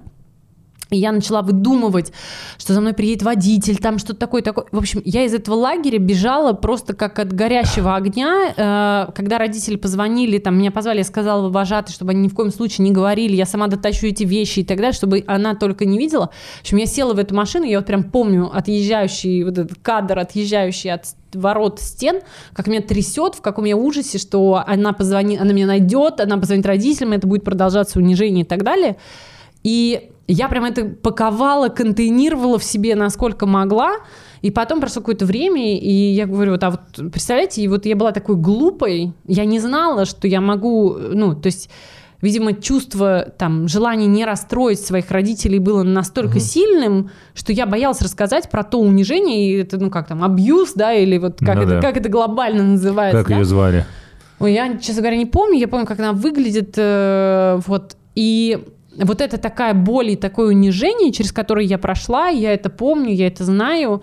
А, и как бы я поплатилась за свою, э, как бы за свое право, за свою свободу, не знаю, за какую-то справедливость. Я никого не называла воровкой и так далее. И я признала, что да, я была у директора. Ну, как бы я не вижу ничего плохого в том, что я имею право пойти к директору. А как повлияло на тебя это да. событие? А, вот, как оно повлияло? Какую-то другую. А, что это изменило? Я думаю, что когда прошло время, я стала э, осознавать, как бы э, ну, какую-то бессмыслицу произошедшего. То есть на самом деле я могла прийти, сказать родителям, родители были просто в шоке, когда я им рассказала, он говорит, да ты что, мы бы ее там вообще уничтожили, закопали и так далее. Ну, конечно, не в таком контексте, но эмоционально, что это вообще, это было, так не, так не должно было происходить, там, mm-hmm, с маленькой ну, да. девочкой и так далее, там, сколько мне было, 8 или 9 лет. Эм, я думаю, что это эм, на самом деле научила меня двум вещам. Первое — это продолжать еще больше бороться за свои слова, свободу и знать, что за то, что ты, ну, как бы имеешь на это право, и ты можешь ее отстоять, тебе родители не скажут, что это плохо. Ну, как бы, я не знаю, это может диалог с твоим внутренним родителем. А второй момент — это, наверное, уметь э, признавать или как-то не знаю, э, быть сильнее тех обстоятельств, которые э, разворачиваются самым, там, не знаю, плохим образом, потому что в этот момент ты видишь, что на самом деле все, все хорошо. И, ну, не знаю, и, наверное, наверное, еще то, что не нужно унижать, э, не знаю, других людей, пытаясь за счет этого унижения подняться. Ну, то есть, как бы объективно, вот если так сейчас, наверное, отодвигаясь от той ситуации, женщ... взрослая, нере... ну, где-то не реализовавшая себя женщина, накопившая гнев и так далее, решила его быстренько втоптать в маленького ребенка. Ну, она нашла какую-то цель, куда да. можно это реализовать. Все. Вот, э, ну то есть и знать, что за свои слова, поступки тебе может очень неплохо прилететь в эмоциональном плане, поэтому взвешивать свои внутренние силы, и если ты уже готов угу. рубиться, угу. то рубиться. Вот. Угу. Такой путь воина. Да, да, звучит воинственно. Слушай, спасибо, что поделилась. Да. Я прям как будто с тобой прожил это состояние. Да. Я был в шоке и негодовании, потому что у меня было желание лопатой по башке. Да, у меня какой-то фильм ужасов нарисовался Пере... такой же. Mm-hmm. С ну, какая-то уборщицей. страшная женщина такая, знаешь, да. как из мультика какая-то да. отвратительная mm-hmm. ведьма. В общем, Классно, спасибо, что поделилась. Это действительно было ценно, в том числе и эмоциональном плане. А очень интересно, что ты вспомнила именно это событие. Это какой возраст? Я говорю, 8 или 8. 9 лет. А когда ты было. пережила это событие? Ну, видишь, судя по тому, что я его как-то вспоминаю, наверное, я даже не могу сказать до конца, что я его пережила, mm-hmm. да, то есть это товарищи психологи, наверное, mm-hmm. по-хорошему мне должны помогать, как бы, не знаю, как там, какие-нибудь э, транзакции там или что там делает, шаманит. Но на самом деле я просто начала об этом свободно говорить, и в том числе рассказала родителям, ну, наверное, когда мне было лет 18. Угу. Вот, как, в общем, когда я немножко от них дистанцировалась, и тоже, вот, кстати, отъезд, уезд в Москву, это такой эм, шаг, который тебя сближает с родителями. Угу. Ну, по, по крайней мере, в моем случае. Когда ты уезжаешь, ты понимаешь, насколько тебе они дороги, насколько тебе близка твоя семья, насколько тебе важно быть с ними в одном поле, поддерживать отношения, быть в курсе происходящего, созваниваться, рассказывать, э, напитываться. То есть это вот больше всего, я прям помню первый год жизни в Москве, а, мне не хватало именно вот э, встречи с семьей. Угу. Семья это важно, это такой, наверное, первый, первый круг, в который всегда хочется вернуться, да, даже а... если ты не очень в своей семье ты выстраиваешь э, такие же отношения, как э, и в отношениях? Ну, я думаю, что у нас уже как, какая-то там своя семья с Юрой складывается. Э, да, мы строим отношения. Я не, я имею в виду, как образ ты берешь, ты, ну, безусловно, мы... Не обез... могу сказать, нет, я, наверное, на сто процентов нет, потому что там у моей мамы очень высоко развито чувство карма-йоги, и мне кажется, оно может служить семье просто бесконечно, готовя всех... Э, Но это определенный путь. Вот. Я пока не могу сказать, что я на этом пути, э, но что-то из этого я Нет, взяла. Нам, нам, же, нам же, знаешь, нам что-то нравится, э, что, нам, что мы берем у родителей, а что-то нам не нравится. Угу. Поэтому отчеты мы такие как бы вот... Э, это я ставлю себе, а это я не ну, буду себе у меня брать. Так, такого прям, что нравится, что не нравится, такого нет. Вот что органично сейчас, потому что ты же, я могу сказать вот там с Юрой, например, говорю, Юр, вот у меня в семье вот так было у mm тебя, по всей видимости, потому как ты иногда поступаешь, я понимаю, что по-другому. Вот э, давай найдем ту золотую давай середину, мы сделаем, как у меня которой... в семье, да?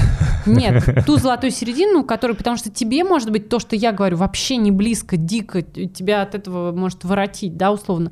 Но слава богу, нам с мужем друг с другом повезло, и мы обожаем и он свою семью, и я туда просто обожаю приезжать, мы всегда собираемся там чаще были, когда там мама ближе mm-hmm. жила отдельно к папе, мы поем песни под гитару, это какой-то определенный ритуал, mm-hmm. без которого я уже, особенно в карантин, это чувствовалось. Типа, mm-hmm. четверг мы должны собраться у папы, но мы не собираемся, давайте по зуму петь песни. Слушай, давай а, вернемся. Класс, а, вот семья — это важная составляющая человека, но вот чуть-чуть опять к теме мы не подвели из нее итоги. Угу. А, ты не высказала тогда из-за того, что ты боялась осуждения или боялась родителям сделать больно? Что это? Ты знаешь, я думаю, что эм, мне сейчас сложно сказать, чего именно я боялась. Но почему-то меня просто в детстве часто пугали всякими милиционерами, которые меня заберут или еще куда-то. Да, просто бесконечно. И вот это, кстати, такой паттерн, когда там... Я говорю, мам, ты помнишь, что ты мне все время... Вот я разобью коленку, плачу, ты мне говоришь, сейчас придет дядя милиционер и заберет. И как бы для меня образ милиционера, который меня забирает, потому что у меня разбита коленка, как бы это вот такая серьезная тема. Но как бы родители всегда говорили и делали то лучшее, что они могли на тот момент. И, конечно, там сейчас ты можешь над этим посмеяться, сказать, мам, давай только моему э, сыну не будем говорить, что какой-то дядя его заберет, или крокодил, или кто там.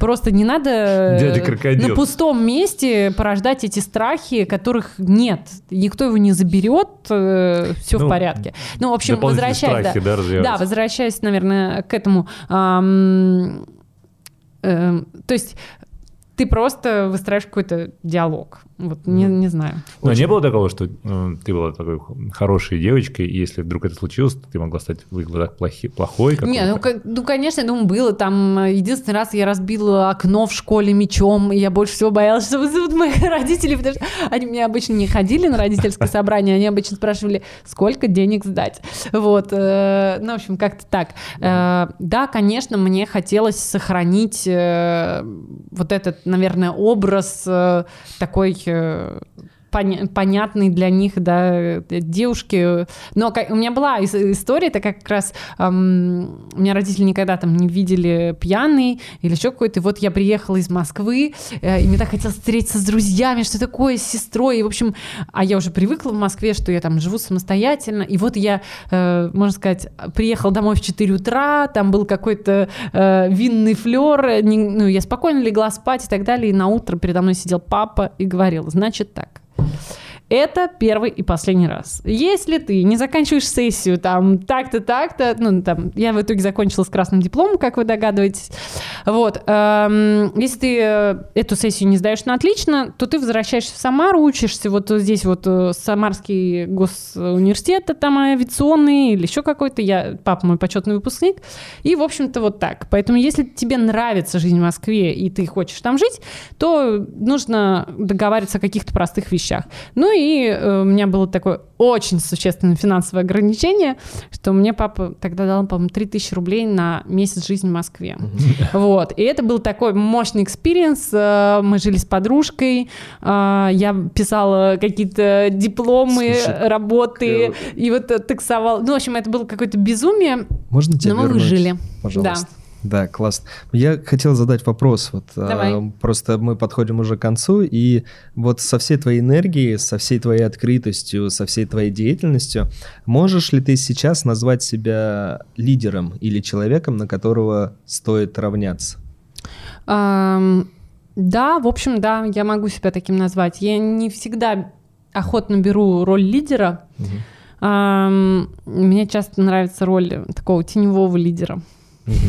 А как ты это для себя описываешь? Почему ты не хочешь брать лидерство? Разве лидерство ну, может быть, лидерство для тебя берет много на себя ответственности, а потом лидер получает по голове, а тот, кто в тени находится, он такой, ну, типа, ну, э, более я, хитер. Я, я часто беру много на себя ответственности, и, и иногда я получаю за нее по голове и так далее. В общем, эм, для меня просто настоящий лидер э, тот, который э, дает пространство проявляться другим в том числе. И там, если говорить, например, про съемки, поскольку я часто занимаюсь продюсированием, собрать классную команду, которой ты не будешь мешать и помогать, и вместе создавать что-то сильное, и когда ты видишь, что там этот режиссер, ну, абсолютно органичен здесь, и он может быть неизвестным или еще что-то, но ты как бы своим полем его защищаешь, и помогаешь ты не, ты не собрать. Такая. Нет, я именно такая. Ты вот такая. я говорю, а часто э, у меня просто еще в слове лидер есть такой, типа, тот, кто говорит, я только знаю, как нужно идти вперед, mm-hmm. и все за мной. А вот я, наверное, отношусь к тем лидерам, которые говорят, слушай, ты классно думаешь, ты классно анализируешь, ты делаешь это, ты делаешь то, вот мне кажется, вот, вот так, так, так, так, так, мне нужно собрать, давайте всех послушаем, вот это будет самое классное решение, оно рождается совместно, и дальше там твоя задача привести к реализации условно вот это. Э, вот я такой лидер, uh-huh. хотя в определенный момент, э, там, например, съемочный, для меня лидер это там режиссер и оператор, да, ну если мы говорим про съемку. Ты всегда была такой? событии. В школе ты была лидером? А, меня называли Ленин в бронепоезде Некоторые родители. Ну, в общем, э, да, но такой лидер, который мог э, что-то там, например, составили э, группы, классы, и я могу пойти, могла пойти к директору, что сделала, и моя учительница по литературе очень любит рассказывать эту историю, что я пришла и сказала, нет, в нашем классе должны быть учиться вот эти, вот эти, вот эти, вот эти, вот эти, вот эти, вот эти. Ну, там, типа, мешали классы, и собрала, типа, самых таких сильных э, со всех классов. И после чего, э, как бы, вызывает меня учительница по литературе, говорит, это вообще что происходит? Это ты понимаешь вообще, что произойдет, когда соберутся все самые сильные в одном классе? Вы друг друга уничтожите.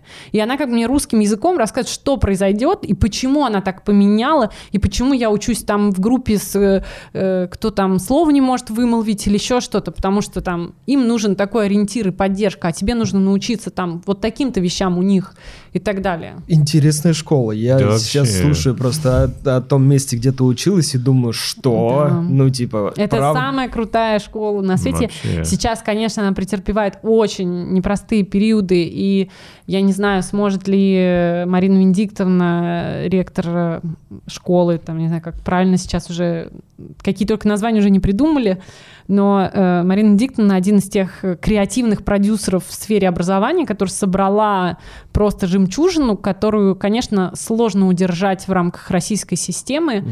Э, но то, что мы там с первого класса говорили, учили три языка, учились, у нас была теория решения изобретательных задач, э, духовные Класс. практики Это и так далее. X-Men, я тебе говорю. Вот. Хавьер, и, как, как его зовут. И у нас в 90-е годы там был обмен, э, учились в Сорбоне, учились в Кембридже, и это все было, это, это все, ну, как бы это сейчас так и есть. И когда Марина Дик выходила на сцену, она всегда идеально выглядела в самых красивых каких-то экстравагантных Класс. нарядах и сережках.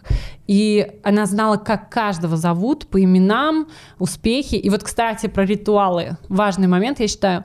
В первый класс, когда ты выходишь, э, ты выходишь с яблоком и говоришь клятву, там, Гиппократу, можно сказать, учебе, что ты обещаешь грызть гранит науки и познавать эту жизнь, и ты грызешь это яблоко. Когда ты заканчиваешь школу, ты делаешь первое дело, сажаешь дерево, то есть мы всей параллелью сажали ель, а потом, когда у тебя э, юбилейный выпуск, когда вы собираетесь школой, нам выносят яблочный пирог, гигантский такой, как э, ваши плоды, вот пожинайте то, что вы сейчас, то, что вы тогда с яблок как бы ели, как бы дерево посадили, и вот ваши плоды. Айфоны вот выдавали, нет?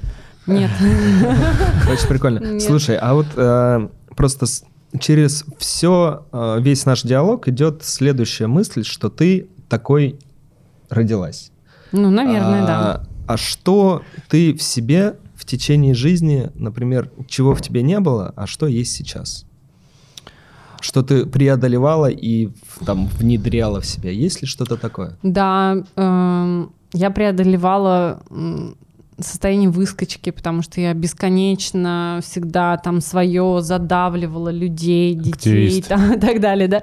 Ну, это, понимаешь, это разрушительная энергия, потому что не каждый человек в какой-то момент я начала слышать, что, Лен, ты знаешь, ну, вообще-то не каждый человек может находиться рядом с тобой. И в какой-то момент э, я ощущаю себя, ну, такой как бы серенькой мышкой, что ли, э, что ты вот такая вот там вся, и ты думаешь, ой-ой-ой, как бы мне этот э, свет подкрутить, чтобы никого не обжечь, там, не ранить и немножко подсобраться, да, mm-hmm. и вот там, где это уместно, и там, где пространство позволяет, ты можешь э, свои краски ну, достать. В этих родительских историях, мне кажется, ты раскрываешься.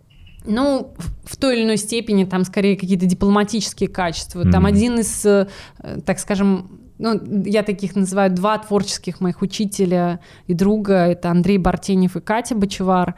Э, такие столпы, э, которые, с которыми я тоже научилась, когда входит Катя, и ты понимаешь, что вот она, глыба. Mm-hmm. Не с точки зрения там внешнего вида или еще чего-то, а просто там такая сила, мощь и вот это цельное понимание того, как как может быть, как должно быть, и вот оно создается и делается. Там Андрей, который творит, и мне довелось и танцевать у него в спектаклях, и учиться у него, и дружить.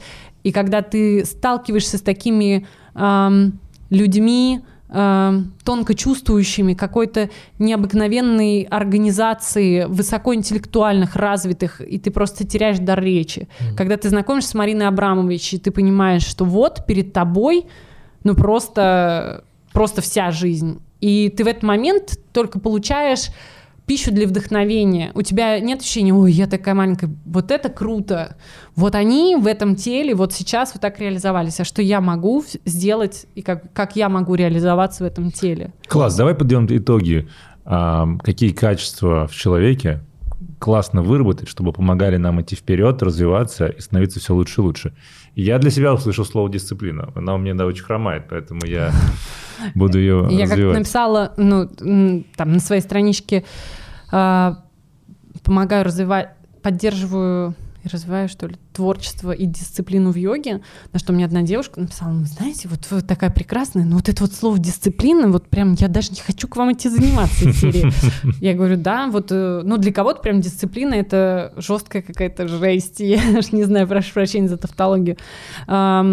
А для меня в слове дисциплина есть э, какой-то образец, то есть, э, как ты сказал, да, по образу и подобию, да, можно так говорить, вспоминая известные слова, а, какое-то какое представление о том, как ты можешь жить, где ты находишься. И вот дисциплина, мне кажется, целеполагание какое-то, но не в режиме мне нужно достичь эту цель, мне нужно там сделать 10 шагов или еще что-то. Знаешь, а, да, а сейчас вот какой-то. Это я просто про второе качество вот продолжить. Да. Тут, наверное, уже к тебе вопрос. Какое качество ты бы назвал? Подсвечу вот эту историю. Кажется, что дисциплина — это а, скорее инструмент а, становления тебя в будущем, твоего образа, каким ты хочешь быть. И вот здесь э, вот это вот важный момент, который раньше всегда всем рассказывали, создай визуал там своего будущего образа, вот эту стену желаний и так далее и тому подобное. А, кажется, что это для этого и делается. Просто многие люди воспринимают это с призмы, ну, сейчас повешу картинки, они типа реализуются сами. А по факту нет, такого не может быть. Эти непрочитанные книжки на полке когда-нибудь прочитаются. Да-да-да. И вот эти вот картинки, они могут реализоваться, потому что каждая картинка является определенным атрибутом того, чего ты хочешь, желаешь и что бы стать. И вот как раз дисциплина, может помочь достичь как раз вот этих вещей. Потому что без нее, может быть, ты и сможешь, просто насколько быстро, насколько качественно. Можешь идти целую жизнь и не прийти, или достичь определенно. А вот внедрив дисциплину, то, скорее всего, можно сказать, да, ты стопудово этого достигнешь. Вопрос, чего достигнешь, это уже другая тема. Мало кто может ответить на вопрос, чего он хочет. Хотя, какая разница? фантазии мы сами рисуем, неизвестно, сбудутся они или нет, поэтому кажется, что кажется, лучше... в каждый момент времени мы хотим разного. Не знаю, мне папа всегда говорит, э, э, типа, он слушал какой-то курс там молодости, серии «Как там стать миллионером» или еще что-то, написал какую-то сумму, которую он хотел зарабатывать, и когда он пришел к этой сумме, он понял, что он так мало написал, то есть, что он достаточно быстро к ней пришел, и типа, почему я такую маленькую цель себе поставил? И э, он неоднократно мне рассказывал эту историю и свои чувства, переживания, как вот осознание от своей ограниченности на тот момент, что там условно написать там миллион рублей или чего-то там, ну как бы э, реально. Поэтому, когда мы что-то представляем, мне кажется, если ты вешаешь картинки, ты очень себя ограничиваешь.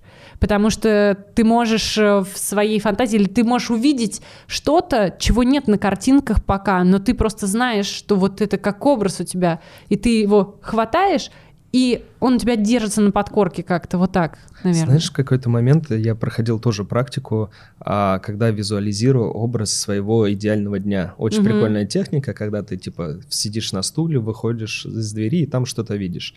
Я нарисовал себе дом, там атрибуты, как он, там какие картины, какая лестница, как я выхожу, что стоит около дома и так далее. А, и потом я на таком вдохновении, у меня этот образ до сих пор есть в голове, я его могу воспроизвести даже сейчас, он прям очень сильно засел, но фишка в том, что я там был взрослее, ну то есть mm-hmm. я там был чуть-чуть другой, не такой, как сейчас. И я на этом вдохновении пришел э, к своим друзьям и начал пытаться им отгрузить эту же технику. И меня очень испугало, э, что мои друзья рисовали очень ограниченные представления своего будущего. А что, так у, можно у, было? У, у кого-то просто они рисовали из серии «Однокомнатная квартира в Видном», понимаете? И меня это так испугало а мне кажется, они просто боятся больше думать, потому а что я не пытался. думают... Или не думают, типа, ну это, это такая поближе цель, а не подальше. Знаешь, а я это... Я когда говорил, а ты попробуй расширить это, ну, типа, пофантазируй, создай, дай возможность своему какому-то творчеству, фантазии, желанию выйти тому, что кажется тебе нереально. Нет, не получилось. Я тогда этого испугался. Я думаю, блин, правда что ли? Люди думают и так. Ты такой, давай помогу тебе, садись рядом. Короче, сейчас выходим. Смотри, какая гостиная огромная, какая однушка.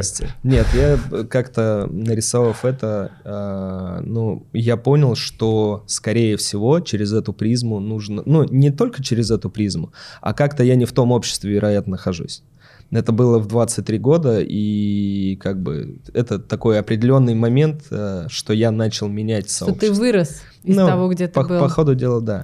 У нас подходит время, я предлагаю подвести итоги. А, качество идеального человека, я соглашусь, что сегодня для меня ключевым было это роли, ну вот это вот моя какая-то конструкторская история, что можно роли разбить на привычки и посмотреть, какие привычки можно внедрить, чтобы себя качать, ну, в формате исследований. Это очень круто. А в целом, по сегодняшнему дню я могу сказать, что было там три вывода определенных, я их сделал и уже забыл, я сейчас не могу их сагрегировать, потому что наш диалог, он течет, это не хочется даже сейчас как-то его заключать в рамки, но могу сказать, что меня вдохновляют люди, которые а, имеют как-то отрицать страх и трансформировать его вот в это смелость и любопытство. Потому что в моем мире любопытство это как раз и есть вот этот моторчик Карлсона, который толкает вперед и поднимает на какие-то вершины. И хочется, чтобы таких людей становилось больше.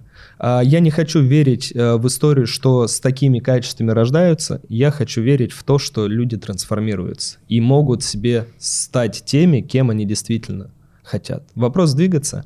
Спасибо, что ты есть. Спасибо большое, что вы есть, что даете возможность э, поделиться и пообщаться как-то по душам. Да, оставайся такой жизнерадостной, такой же любящей жизнь. С днем рождения, да? Да, нет, класс, класс. Двигайся вперед, продолжай. У меня тщеславная история была, я в какой-то момент отловил, что было бы классно в конце а, каждого выпуска давать такую, знаешь, табличку. Ты не идеальный человек. Или ты идеальный человек. Знаешь, Нет, ты идеальный человек на 78%, да? Да-да-да. Приложение такое Но потом подумал о том, что, блин, нет, так нельзя делать. Зачем оценивать людей и кто мы вообще такие, чтобы оценивать? Скажи, а что для тебя было в сегодняшнем мероприятии важно? Может быть, что-то ты новое для себя почерпнула, какой-то инсайт, вывод, или то, что люди после, если они досмотрят... Что они получили в конце, да, когда смотрели конца? Эм, для меня, во-первых, важна атмосфера, да, и там контакт, который происходит здесь сейчас, э, плюс это не заготовленное что-то, да, а рождается и соткано, как ты сказал, из памяти, эм, которая в нас есть, и получается наш вот этот бэкграунд, э, эм, это наш фундамент того, какие мы стали какие мы сейчас. Вот. Я подумала, что классно, что вот это время у меня прошло именно так, и что вот так я прожила, и что у меня столько благодарности к моим друзьям, а, к моей семье, ну, к одноклассникам, к школе, вообще ко всем. И, в общем, мне кажется, как говорила моя учительница, страна должна знать своих героев, и вот поэтому я с радостью все имена сегодня говорила, и пусть э, они останутся звенящими в воздухе, и пусть каждому, кто прослушал этот э, подкаст, пусть также повезет на пути э, с такими единомышленниками. Класс, очень творчески посидели, мне кажется. Да, спасибо. Спасибо. Спасибо. Спасибо.